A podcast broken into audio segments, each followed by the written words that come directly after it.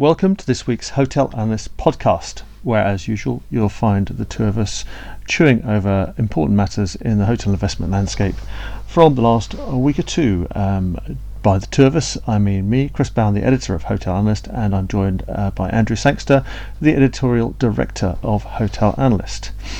Uh, and we're going to kick off this week by having a look at what's going on in the uh, budget or economy hotel sector in the UK at the moment.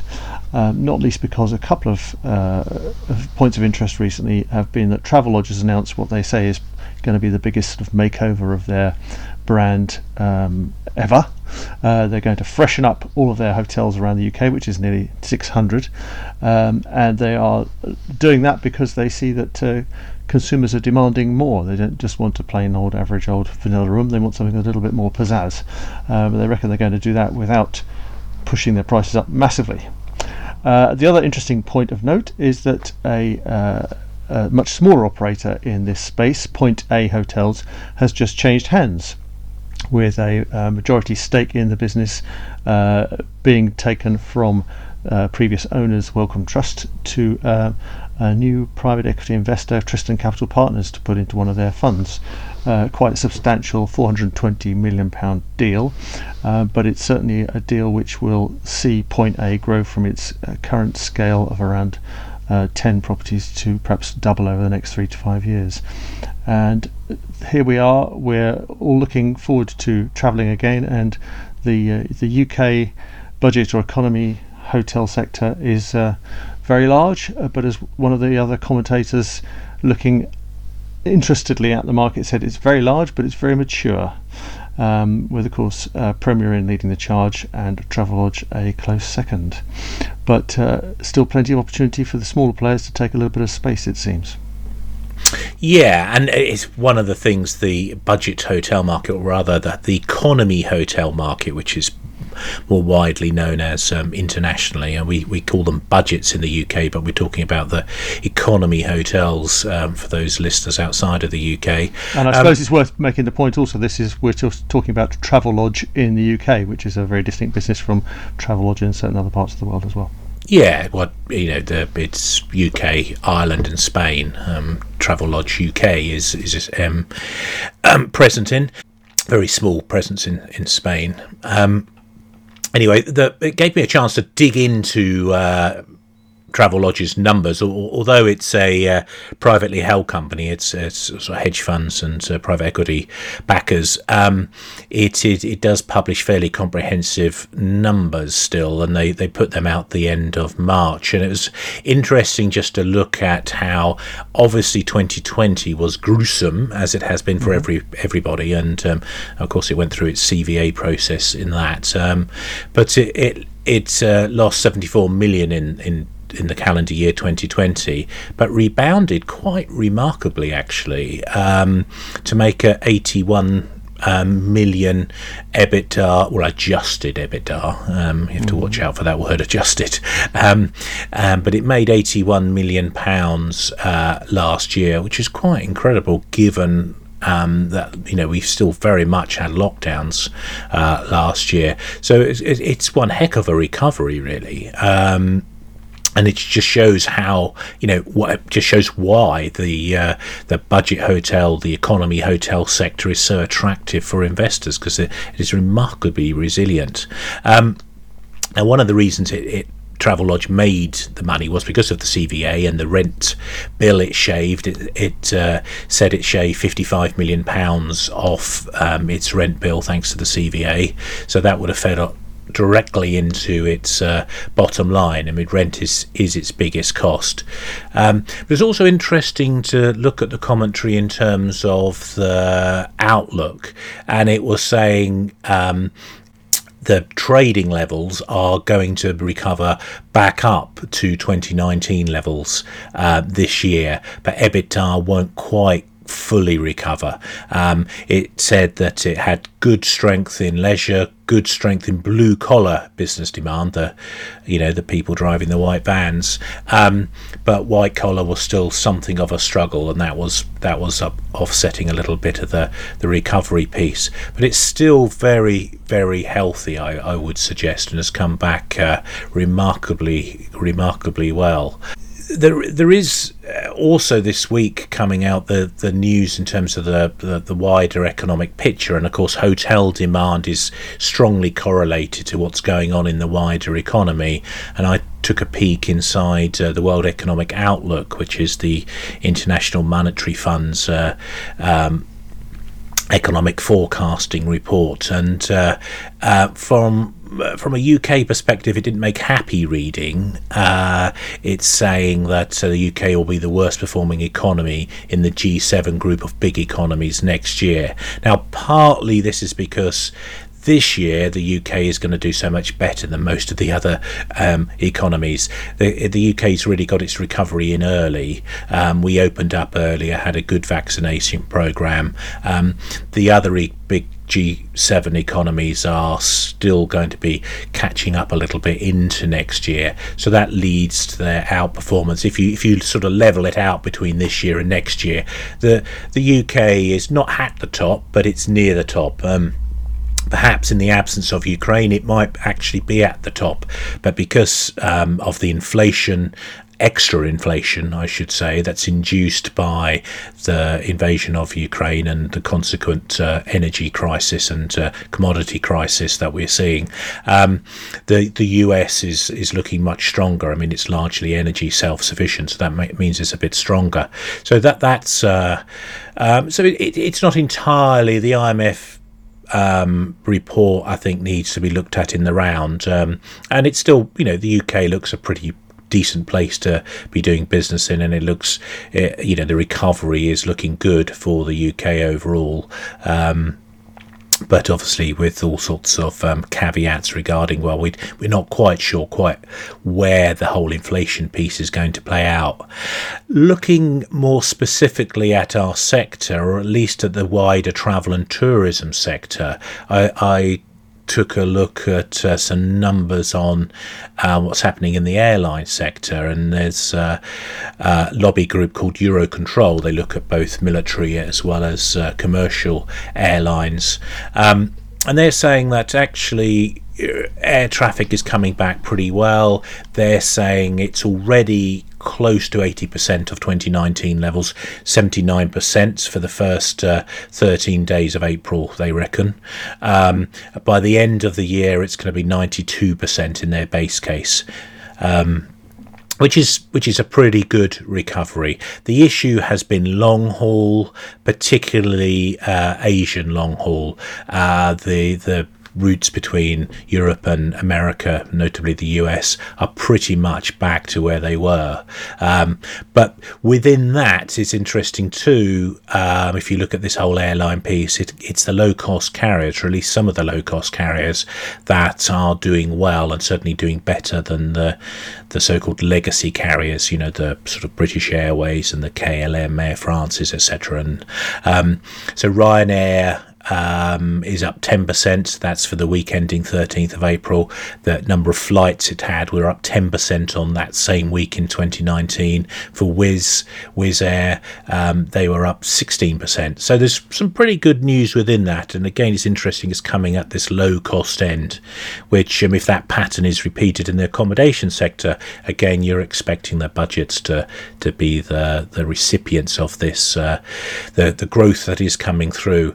Um, the, the one pause I did find looking at the Eurocontrol numbers, they did a report, a, a separate report, which looked at uh, the the the, the, longest ever sort of outlook they've done, which is to 2050. Wow. So, I mean, you know, yeah, n- nobody can quite see that far ahead. But uh, for what it's worth, um, it, I think it's instructive to think that they're that they're showing a fairly modest rise in overall air travel within Europe. So even in their high scenario, and the annualized rate of growth is just 1.8%. The base case is 1.2%. Now this is well below what we hope we're going to see in terms of economic growth over this period. So I think if if um, travel and tourism and hospitality is to keep growing faster than the underlying uh, growth rate of the economy, um, which I think it will do, um, that performance is not going to be directly hinged on um, uh, air travel. It, it's going to be domestic and it's going to be non-air intra-regional travel that's going to deliver that um, that growth. So I think that's something to think about if you know as, as hospitality companies start planning you know doing their long-term planning. Private equity players have all got oodles of cash to spend. They've all been hunting around looking for distress in the hospitality sector and spotting very little of it, and that's forcing some of them to be a little bit more creative uh, in the way that they look for and. Uh, grab uh, investment opportunities.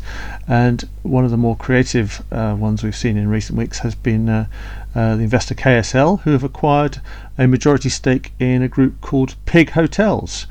Um, these are not so much just hotels as more restaurants with rooms. Uh, so far, to a portfolio of eight properties uh, across uh, southern UK. Um, many of them have got their own kitchen gardens. Um, and uh, so it's very much a foodie led offering. Um, so KSL obviously have come on board and are looking to potentially double the scale of the business or more within uh, the next few years. Um, meantime, the um, the previous leadership team are staying on board and um, expecting to keep the thing very much looking the same as it has been, only just more of it.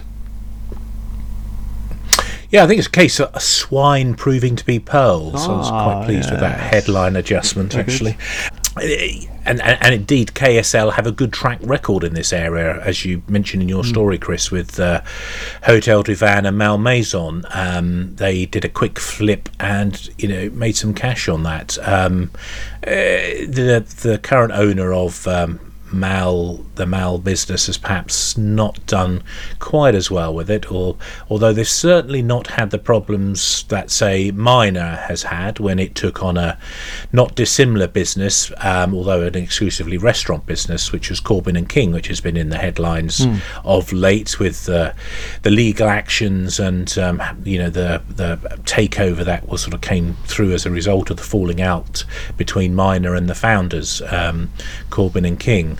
Um, that seems to have been resolved, but we'll see how well that uh, business goes forward now.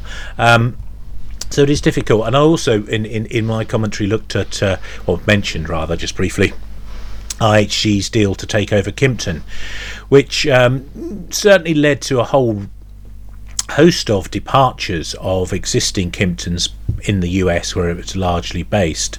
Um, and the IHG's deal really only makes sense if you factor in a very large chunk of goodwill um, for the cost of creating the Kimpton brand in the first place. Um, it's hard to know for sure whether that, that truly has been a positive takeover. So, but you could certainly probably describe it as a mixed success story. Um, I mean, the Kimptons are still leaving the fold, and in fact, we saw one go in January. There was one in uh, California. California, Santa Barbara left.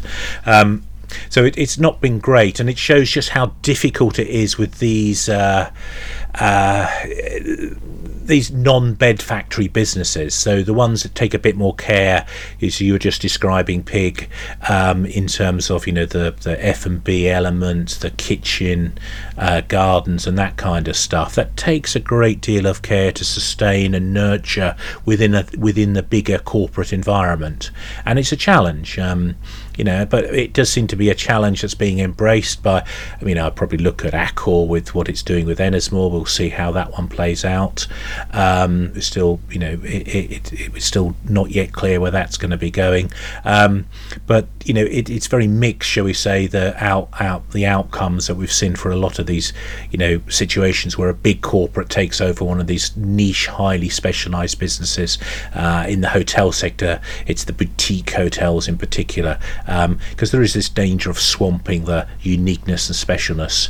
Um, Um, you know, up for grabs at the moment in the UK is D and D London. That they own the South Place Hotel, uh, but um, uh, more famously the the raft of restaurants such as Quaglino's um, across town, and that's on the block for around 100 million, um, according to reports.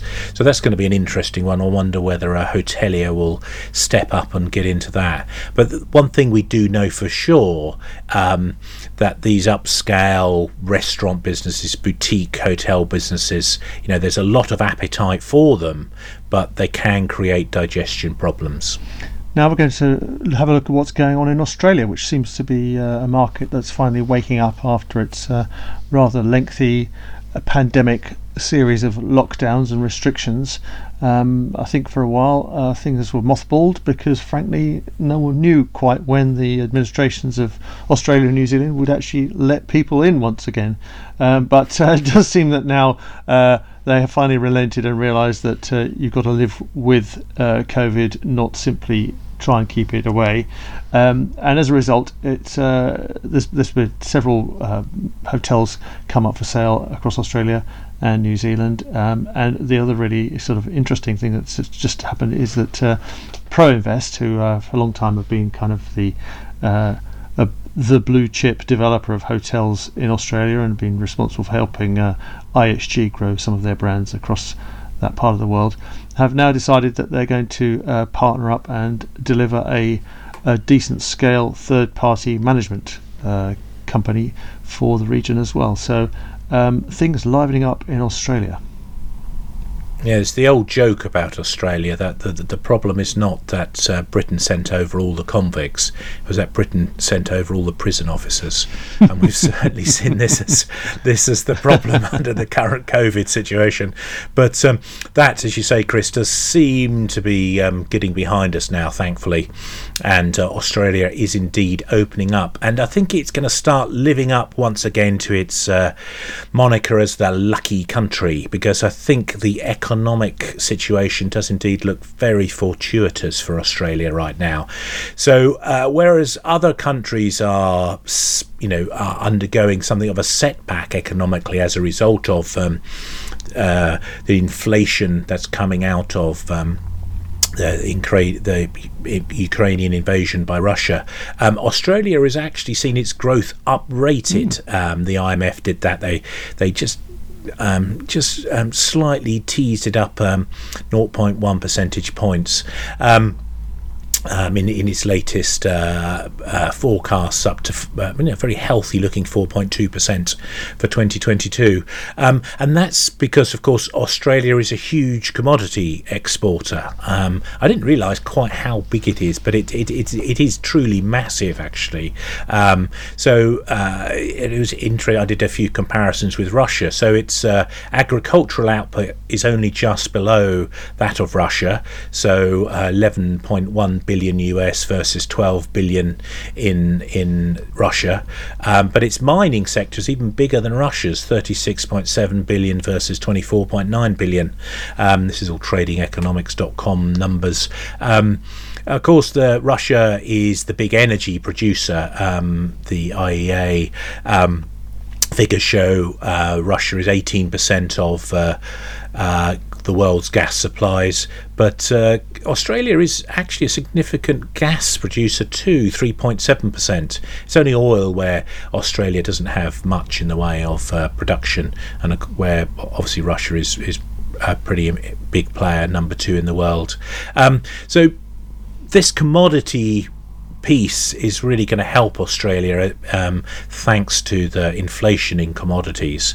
Um, and um, and I think also the other thing um, in terms of inward investment, Australia is going to be a beneficiary because it is part of the West. It is seen as a very safe place in which to invest. And as that IMF report I've mentioned uh, several times already on this podcast uh, went on about at quite some length, it was about the re- reversal of globalization, something we've talked about mm. Um, within hotel yeah. analysts in the last few weeks. Um, and you know, the IMF are warning this is we're, we're at a pivot point here in terms of deglobalization. Well, you know, uh, very clearly Australia is a bulwark of uh, Western alliances and it's a safe place in in which to park your cash. And I think in terms of inward investment, if you're looking at you know should I put it in Australia or you know should I put it in India or South Africa or Brazil, uh, countries which are big but have a risk element, uh, um, a risk element which has now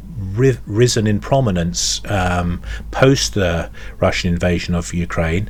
I think Australia is going to be a winner here. So I'm, uh, you know, I'm expecting um, a great deal of interest in Australia. Now, one of the other things we've been writing about this week is uh, the resort sector, and I believe Andrew, your five star and no star awards this week are aligned to that very sector, but bring a little bit of personal experience. Yeah. Well, indeed. Yes, Chris, you did a, a, nice report on that, talking about um, TUI amongst others. Um, and I, I flew off um, to a TUI, TUI resort with the Sangster clan um, just prior to Easter to Costa Rica, an exotic um, destination. Um, one thing actually just I've never been to Costa Rica before and you, you see you see lots um, about the publicity uh, in the country about all different animals and they, they were consistently small animals so they're, they're much smaller than you think so the frogs you see these pictures of those green frogs with the big bulging eyes well they're tiny and they're sort of an inch or so long and those toucans you think oh they're, they're about the size of a pigeon or they're tiny things about the size of a sparrow or something um, anyway it's, a, it's the land of small animals Costa Rica but um, it was a very pleasant experience overall. You have been warned. Um, you go looking for big animals in Costa Rica. Don't.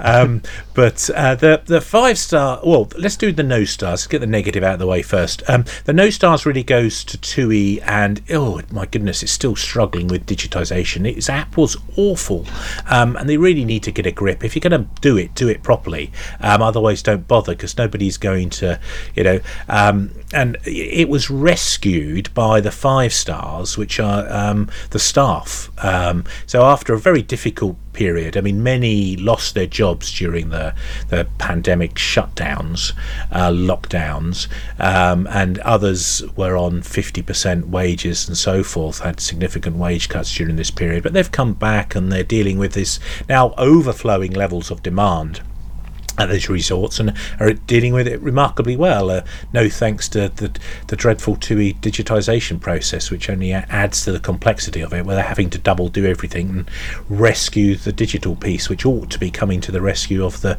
the staff, I would suggest, in this overstretched situation. Um, but that that's I mean there are you know it, one thing that always strikes me when you go um, into um, into resort destinations like this is just how crucial that public private partnership is. And uh, uh, I flew into where TUI flies um, which is Liberia um, which is in the northwest of uh, Costa Rica um, Guanacaste um, at the opposite end of the country from its uh, capital San Jose. And um, the it was a dreadful arrival experience in an unair conditioned arrivals hall, um, and we were stood in line for an hour or plus. While I mean, it's just ridiculous. I mean, you know, cost, you know, tourism is a critical part of the Costa Rican economy. Then they ought to be reinvesting some of that that money back into improving those that that piece. But uh, that's uh, something they really do need to sort out. And on that rather hot and sweaty note, we'll say goodbye for now.